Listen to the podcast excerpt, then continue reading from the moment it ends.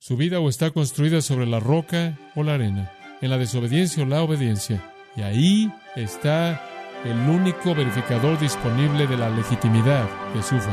Ora a Dios porque la fe de usted está en Cristo.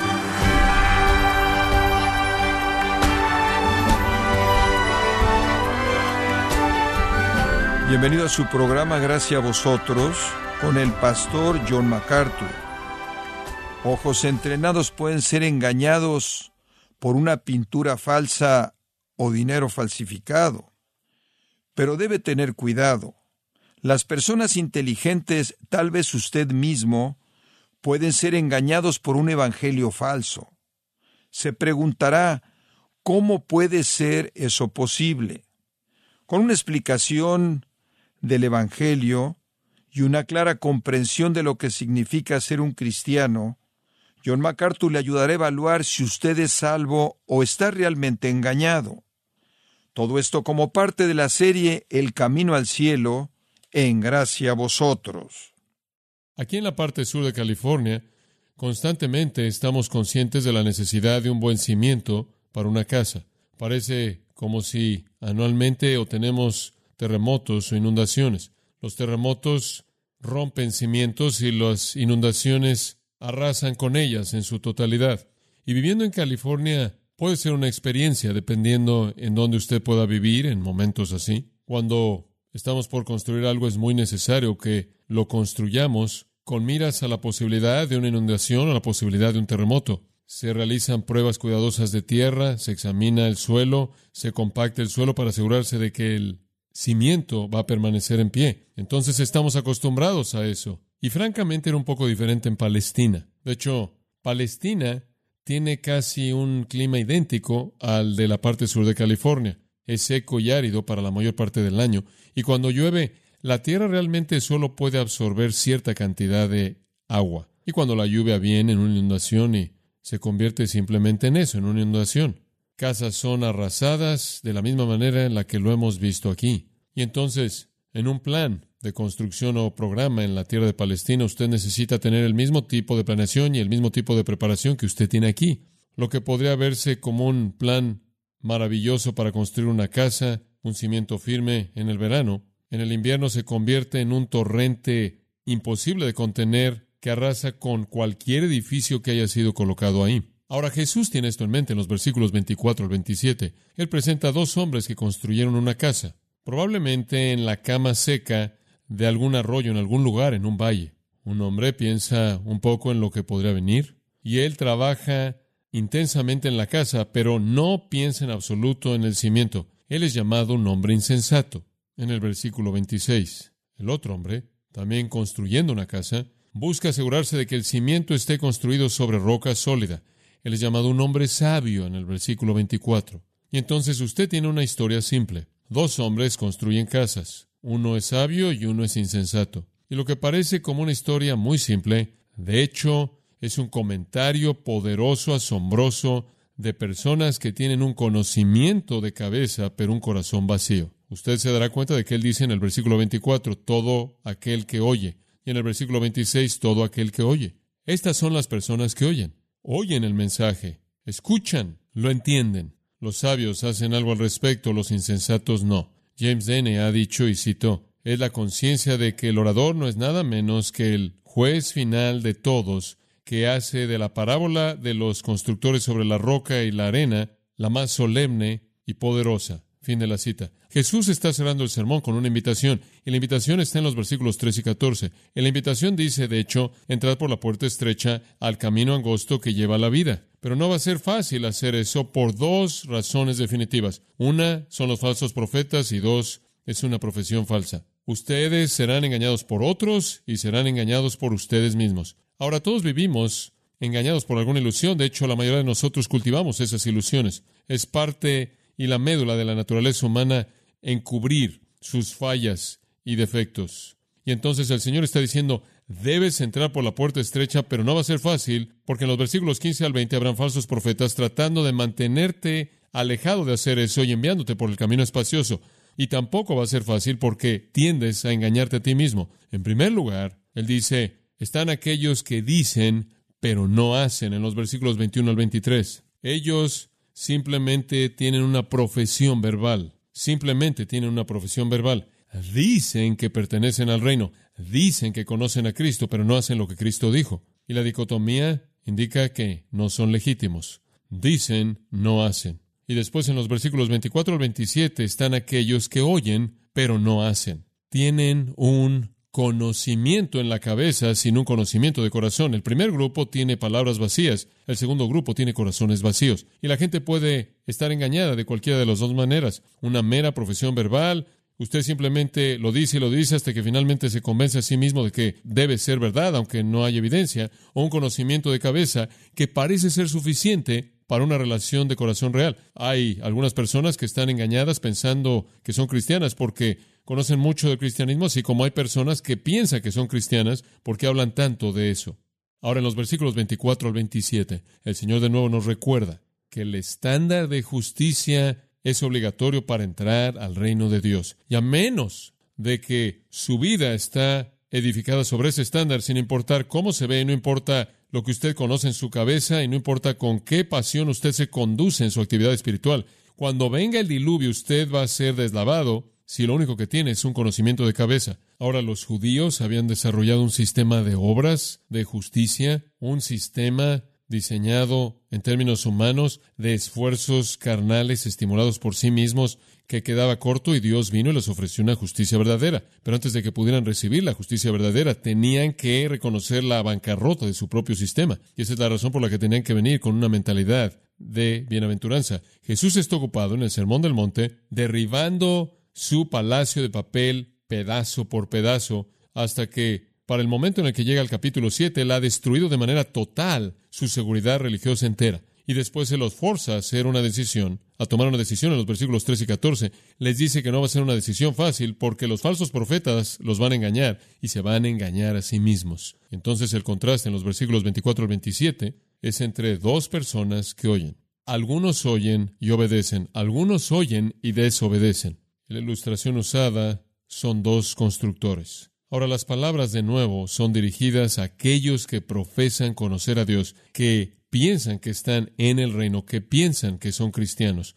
Versículo 24 comienza, cualquiera pues que me oye estas palabras. Versículo 26 comienza, pero cualquiera que me oye estas palabras. En cualquiera de los dos casos, usted tiene personas que están oyendo el mensaje de Cristo, están escuchando la palabra de Dios. Y observará también, al final del versículo 24 dice, Este construyó su casa. Y al final del versículo 26, Este también construyó su casa. Ellos escuchan y están involucrados en cierta actividad espiritual. Ambos pertenecen al cuerpo de creyentes visible. Ambos quizás leen la escritura. Ambos quizás asisten a reuniones en la iglesia. Ambos están ocupados enmarcando algún tipo de sistema de valores espirituales, construyendo algún edificio de actividad espiritual. Pero hay una diferencia tremenda. Uno es sabio y uno es un insensato porque uno construye sobre la roca y otro construye sobre la arena. Y por cierto, si puedo añadir esto, el cimiento es invisible. Una vez que el edificio se ha construido, usted no puede ya ver el cimiento y entonces realmente se vuelve difícil distinguirlo. Ahora hay varias semejanzas, aquí quiero que las observen. En primer lugar, ambos individuos construyen una casa. Ambos están involucrados en actividad espiritual. Ambos están involucrados en algo que tiene que ver con el reino de Dios. En segundo lugar, es aparente que ambos construyeron su casa en la misma ubicación, porque la misma tormenta afectó a ambas casas. Construyen una casa y la construyen en la misma área o en el mismo lugar, porque ambos están sujetos a la misma tormenta. Los creyentes verdaderos y los creyentes falsos, de manera invariable, viven lado a lado. Están en la misma cuadra, asisten a la misma iglesia, van a los mismos estudios bíblicos y son tan parecidos en el edificio que construyen que no se pueden distinguir para la mayoría de la gente. Y también podrá añadir como un tercer pensamiento que aparentemente la construyeron de la misma manera, porque el Señor dice que la única diferencia es el cimiento. Él no implica que la casa en sí misma es diferente. Ambas personas construyen una casa la construyen en el mismo lugar y la construyen de la misma manera. En otras palabras, llevan una Biblia y un cuaderno de notas y repiten ciertas oraciones y hacen ciertas actividades y quizás dan algo de dinero al Señor. Y realmente se ve muy parecido hasta que usted llega a la encrucijada del asunto. Y es el cimiento, el cual, como dije, con frecuencia no es visible una vez que el edificio se ha levantado. Y únicamente una evaluación personal del alma honesta y cuidadosa puede revelar la verdad. Como puede ver, Jesús está tratando de que los fariseos se bajen de su torre alta de soberbia y vean sus propias vidas y vean realmente la condición de bancarrota en la que están, porque ese es el único lugar en el que usted puede ver la diferencia. Uno construye sobre la roca al final del versículo 24, Petra. Eso significa en el griego una cama de roca. Hay una palabra Petros, la cual significa una piedra o piedra grande. Esta es una Petra. Esta es una cama de roca. Y el otro construye sobre la arena, versículo 26. La palabra es muy simple en el griego, amón, A-M-M-O-N para transliterarla. ¿Usted sabe lo que significa? Simplemente significa arena, como una playa de arena. Ahora he estado en dos ciudades en el área de Jordania. Una se llama Amón y la otra se llama Petra. Tienen los nombres de estos términos mismos. Petra es una ciudad literalmente hecha de la roca. De hecho, cuando llegamos montados a caballo a esa ciudad, usted pasa por un pequeño canal, una persona podía vigilar la ciudad entera. Usted solo podía entrar por una pequeña grieta en la roca y la ciudad entera, la cual todavía está en pie, es tallada de la roca, Petra. Después está Amón. No sé si usted ha estado en Amón, Jordania, pero cuando usted va a Amón, usted solo ve una cosa, arena, en todos lados, arena. Ahora, un hombre sabio, al construir sobre una cama de roca, un hombre es un insensato al construir sobre las arenas movedizas del mar o del desierto. Y por cierto, hay algunos agentes que venden lotes en la arena y están en los versículos 15 al 20. Los falsos profetas establecen una oficina de bienes raíces y venden lotes de arena. Un hombre es un insensato al construir sobre la arena, porque cuando la tormenta viene, va a afectar la arena, versículo 27, y la casa va a caerse y no solo se va a tambalear, todo realmente va a caer. Pero cuando está construida sobre la roca y el cimiento es sólido, la tormenta puede venir y no va a caer. Un cimiento sólido. Y de nuevo vemos una reprensión poderosa contra la religión de los fariseos. No les importaba la espiritualidad del alma, no les importaba la pureza de corazón, no les importaba la integridad de la conducta, no les importaba la obediencia a Dios y estaban construyendo su gran estructura espiritual sobre arena. Oraban seguro y ayunaban claro y daban limosnas seguro, pero solo como una actuación pública para desfilar su supuesta espiritualidad y tratar de contribuir a sus reputaciones. Tuvieron una religión de elementos externos y eso es arena. Arthur Pink dice, traen sus cuerpos a la casa de oración, pero no sus almas. Adoran con sus bocas, pero no en espíritu y en verdad. Son quisquillosos por la inmersión o la comunión temprano por la mañana, pero no piensan en guardar sus corazones con toda diligencia. Se jactan de su ortodoxia, pero menosprecian los preceptos de Cristo. Multitudes de cristianos profesantes se abstienen de actos externos de violencia, sin embargo, no vacilan en robarle a su prójimo una buena reputación al diseminar malos reportes en contra de ellos. Contribuyen regularmente al salario del pastor, pero no les molesta representar de manera equivocada sus bienes al hacer trampa con sus clientes, persuadiéndose a sí mismos de que los negocios son negocios. Consideran más las leyes del hombre que aquellos de Dios, porque el temor de él no está delante de sus ojos. Arena, cimientos falsos no entraron por la puerta estrecha. ¿Quieres saber algo?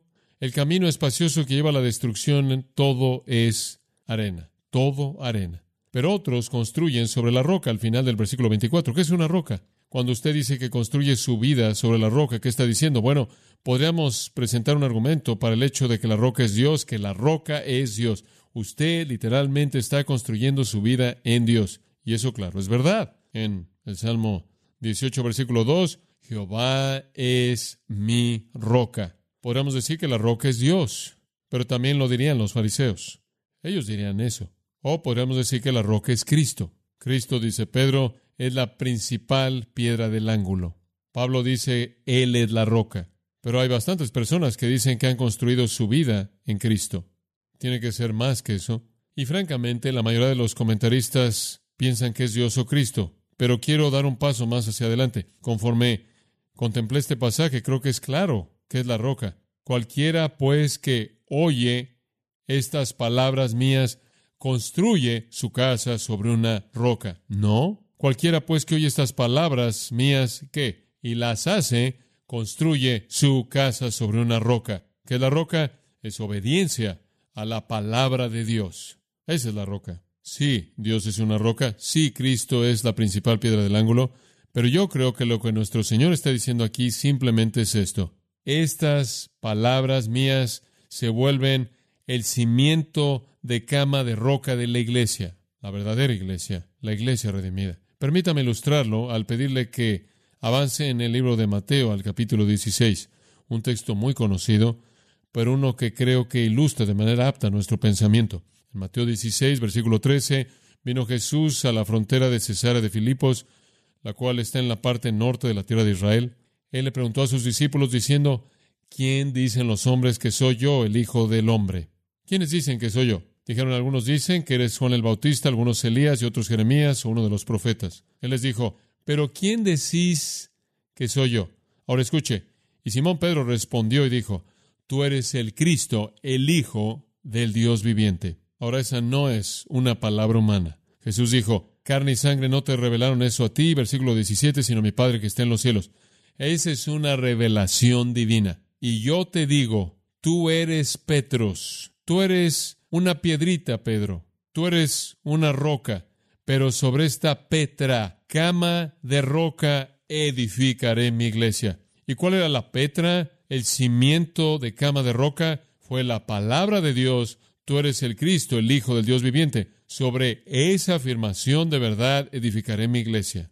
La Petra de Mateo 16 fue la palabra de Dios. Y estoy convencido de que la Petra de Mateo 7 también es la palabra de Dios. En Hechos capítulo 20 dice, Pablo dice, y ahora se encomiendo, escuche esto, a la palabra de su gracia, que tiene poder para sobreedificaros. Es la palabra de Dios la que es nuestro cimiento, y es la palabra de Dios la que provee el material también para construir. Entonces, ¿qué está diciendo nuestro Señor? Ahora escuche. Él está diciendo, la persona que vive una vida en la que él solo oye y nunca hace, tiene arena. ¿Y qué representa la arena? La voluntad humana, la opinión humana, actitudes humanas, las arenas movedizas de filosofía humana. Aunque usted escucha, usted no lo hace, usted no está sobre la roca. Por otro lado, el hombre sabio que oye la palabra de Dios y construye su vida sobre la palabra de Dios tiene un cimiento de roca. Y eso significa una vida de obediencia. En Juan capítulo 8, un texto al que me refiero tantas veces porque es uno tan significativo. Entonces, dice en el versículo 30, conforme él habló estas palabras, escucha ahora, muchos creyeron en él. Ahora, ahora ese es algo bueno. Muchos creyeron en él, oyeron, escucharon, lo recibieron, lo aceptaron. Pero Jesús les dijo, si perseveráis en mi palabra, entonces son realmente mis discípulos. No es solo el oír y el creer, es el continuar en obediencia a la palabra de Dios. Esa es la roca. Entonces escuche, no se engañe. No me importa lo que usted dice en términos verbales y a Jesús tampoco le importa. Si usted no lo hace, usted se está engañando a sí mismo. Y no me importa lo que usted puede escuchar y oír y recibir. A menos de que construya su vida en verdad bíblica, usted se está engañando a sí mismo. En Santiago, capítulo 1, leemos esto, versículo 22. Pero sed hacedores de la palabra. Ahora escuche, sed hacedores de la palabra y no tan solo oidores. Ahora escuche, ¿por qué? Engañándoos a vosotros mismos. Eso es lo que nuestro Señor está diciendo en el Sermón del Monte. Si usted lo oye y no lo hace, usted se engaña a sí mismo. Si alguno es oidor de la palabra y no un hacedor, él es como un hombre que ve su rostro natural en un espejo. Se ve a sí mismo en un espejo y se va inmediatamente se olvida cómo se veía. En otras palabras, si usted no lo está haciendo, no está teniendo efecto alguno en su vida o en su destino. En Colosenses capítulo 1 versículo 21 leemos esto. Y a vosotros que antes estaban aislados, que estaban alejados y eran enemigos en vuestra mente por obras impías, él ahora os ha reconciliado. Ahora esto es maravilloso. Él os ha reconciliado a ustedes, versículo 23. Si continuáis en la fe, arraigados y establecidos. En otras palabras, los que verdaderamente son salvos son los que continúan en una vida de obediencia. En primera de Juan, capítulo 2, versículo 3, y por esto sabemos que lo conocemos si guardamos sus ¿qué? mandamientos. Ahora no estoy diciendo esto, amados, el Señor está diciendo esto. Los apóstoles están diciendo esto. No se engañen. Tito 1.16. Profesan conocer a Dios, pero con sus obras lo niegan. Ahora escucha esto. ¿Cómo? Siendo abominables y desobedientes. Si usted anda por todos lados diciendo ser cristiano, usted dice, lo profeso verbalmente, yo escucho, yo tengo conocimiento de cabeza, pero no hay obediencia, entonces no hay salvación legítima. Entonces construir sobre la roca, amados, es obedecer. Observe su vida, examínela. Es una vida que anhela sobre cualquier otro deseo obedecer la palabra de Dios. O es desobedecer y siempre constantemente justificando esa desobediencia. Entonces la obediencia es la palabra clave aquí. Y voy a añadir este pensamiento. La única certificación que jamás tendrá usted de su salvación es una vida de obediencia. Es la única prueba posible que usted realmente reconoce el señorío de Jesucristo. Voy a decir eso de nuevo, porque ese es el corazón del mensaje. La obediencia es la única certificación de su salvación. Es la única prueba posible de que usted reconoce el señorío de Jesucristo. Porque si no hay obediencia, entonces usted está confesando a Jesús como Señor. Simplemente es un ejercicio verbal. Entonces Jesús está presentando el tipo de vida construido sobre una roca. ¿Y qué tipo de vida es ese? Es el tipo de vida descrito en el sermón entero. Es el tipo de vida que tiene una perspectiva bíblica hacia sí mismo. Las bienaventuranzas es el tipo de vida que tiene una actitud bíblica hacia el mundo. Se ve a sí misma como algo que preserva al mundo y la luz del mundo, no parte del mundo. Es la actitud de la Biblia hacia la palabra de Dios. No cambiarla, no alterarla, sino aceptando toda J y toda tilde. Jesús está presentando el tipo de vida construida sobre la roca que tiene una actitud bíblica hacia la moralidad, no tratando de salirse con todo lo que usted puede, no externa, sino interna. Una actitud bíblica hacia las palabras, lo que usted dice, hacia las obras, lo que usted hace, hacia motivos, la razón por la que usted hace lo que hace.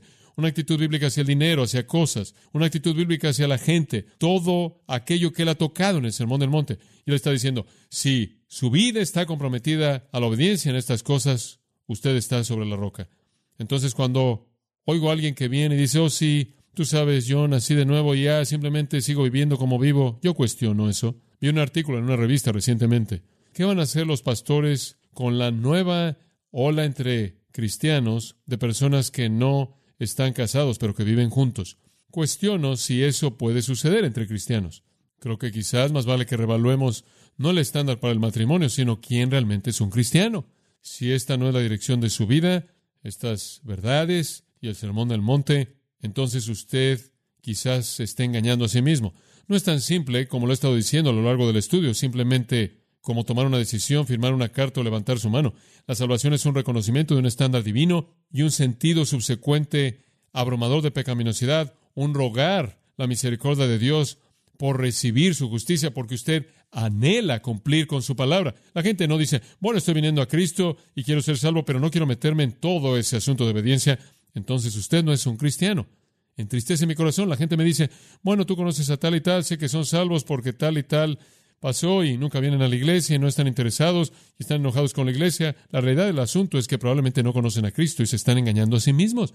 Permítame ver en mayor profundidad este engaño que es presentado aquí. Hemos visto las semejanzas, veamos las diferencias. Ahora observa esto. Uno construyó de la manera fácil y el otro construyó de la manera difícil. ¿Me está siguiendo? Es muy fácil construir sobre la arena. Usted no tiene que escarbar, usted no tiene que hacer nada. Simplemente como el camino espacioso, usted sigue con toda su basura, disfrutando la vida con mucho lugar para hacer lo que usted quiere, suficiente tolerancia. Y así es con el insensato. Un insensato lo hace fácil por dos razones. Número uno, los insensatos siempre están apresurados. La Biblia dice en el libro de Proverbios los insensatos se apresuran. He aprendido eso un poco, no soy muy bueno con mis manos en construir cosas, pero he aprendido una cosa a lo largo de los años, y es que si usted lo hace bien la primera vez, usted no lo tiene que volver a hacer. El insensato siempre está apresurado. Es fácil construir sobre la arena, usted no tiene que escarbar, usted no tiene que preparar, simplemente lo pone ahí. El insensato siempre, siempre quiere un atajo, resultados rápidos, evangelismo rápido. Síguete moviendo, hombre. Síguete moviendo, hombre. Súbete al vagón porque no vamos a bajar la velocidad. No hay tiempo para la convicción del alma, no hay tiempo para cultivar un sentido profundo de Dios, no hay tiempo para enseñar la doctrina del pecado, no hay tiempo para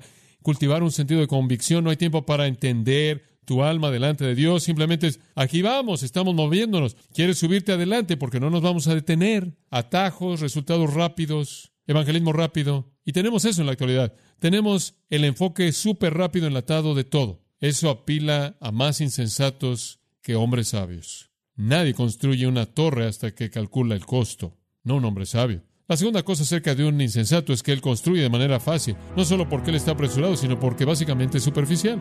Usted sabe, ¿cuántas personas conoce usted que proclaman que creen en Cristo, que dijeron que creyeron el Evangelio y lo aceptaron, y no ha habido absolutamente nada en su vida que dé evidencia de eso? Superficial. Y creo que vivimos en la época de la superficialidad. Todos estamos enloquecidos corriendo. Digo, si usted no recibe su hamburguesa en tres minutos en McDonald's, usted comienza a tener un problema en su vida. Y somos tan superficiales. Millones nombran el nombre de Jesús, pero es arena movediza superficial y cuando no reciben su mejora instantánea ya de Jesús y no tienen la emoción que pensaban que iban a recibir, su causa comienza a colapsarse y buscan otro lugar que tenga arena para construir otra casa que tampoco va a permanecer en pie.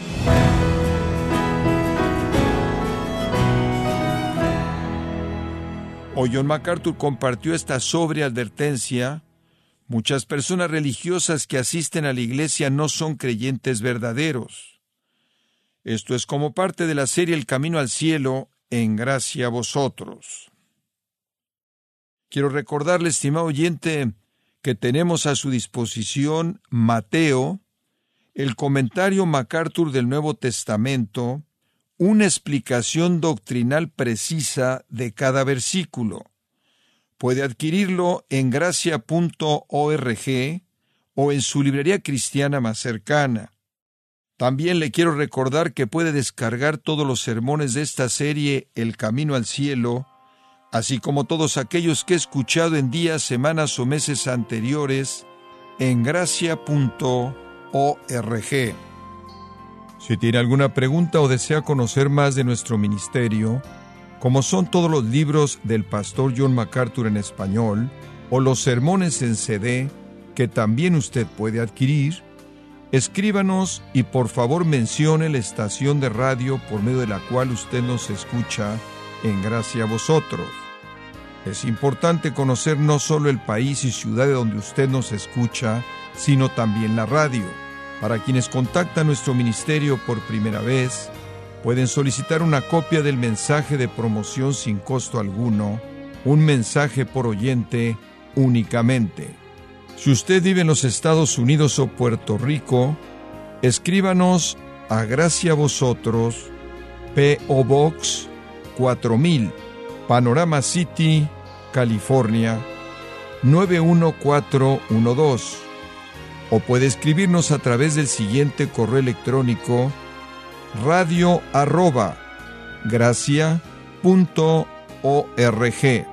Queremos agradecerle su tiempo y sintonía en nombre de John MacArthur y del personal de este organismo e invitarle para que nos acompañe en la próxima edición y así juntos continuar desatando la verdad de Dios un versículo a la vez en gracia a vosotros.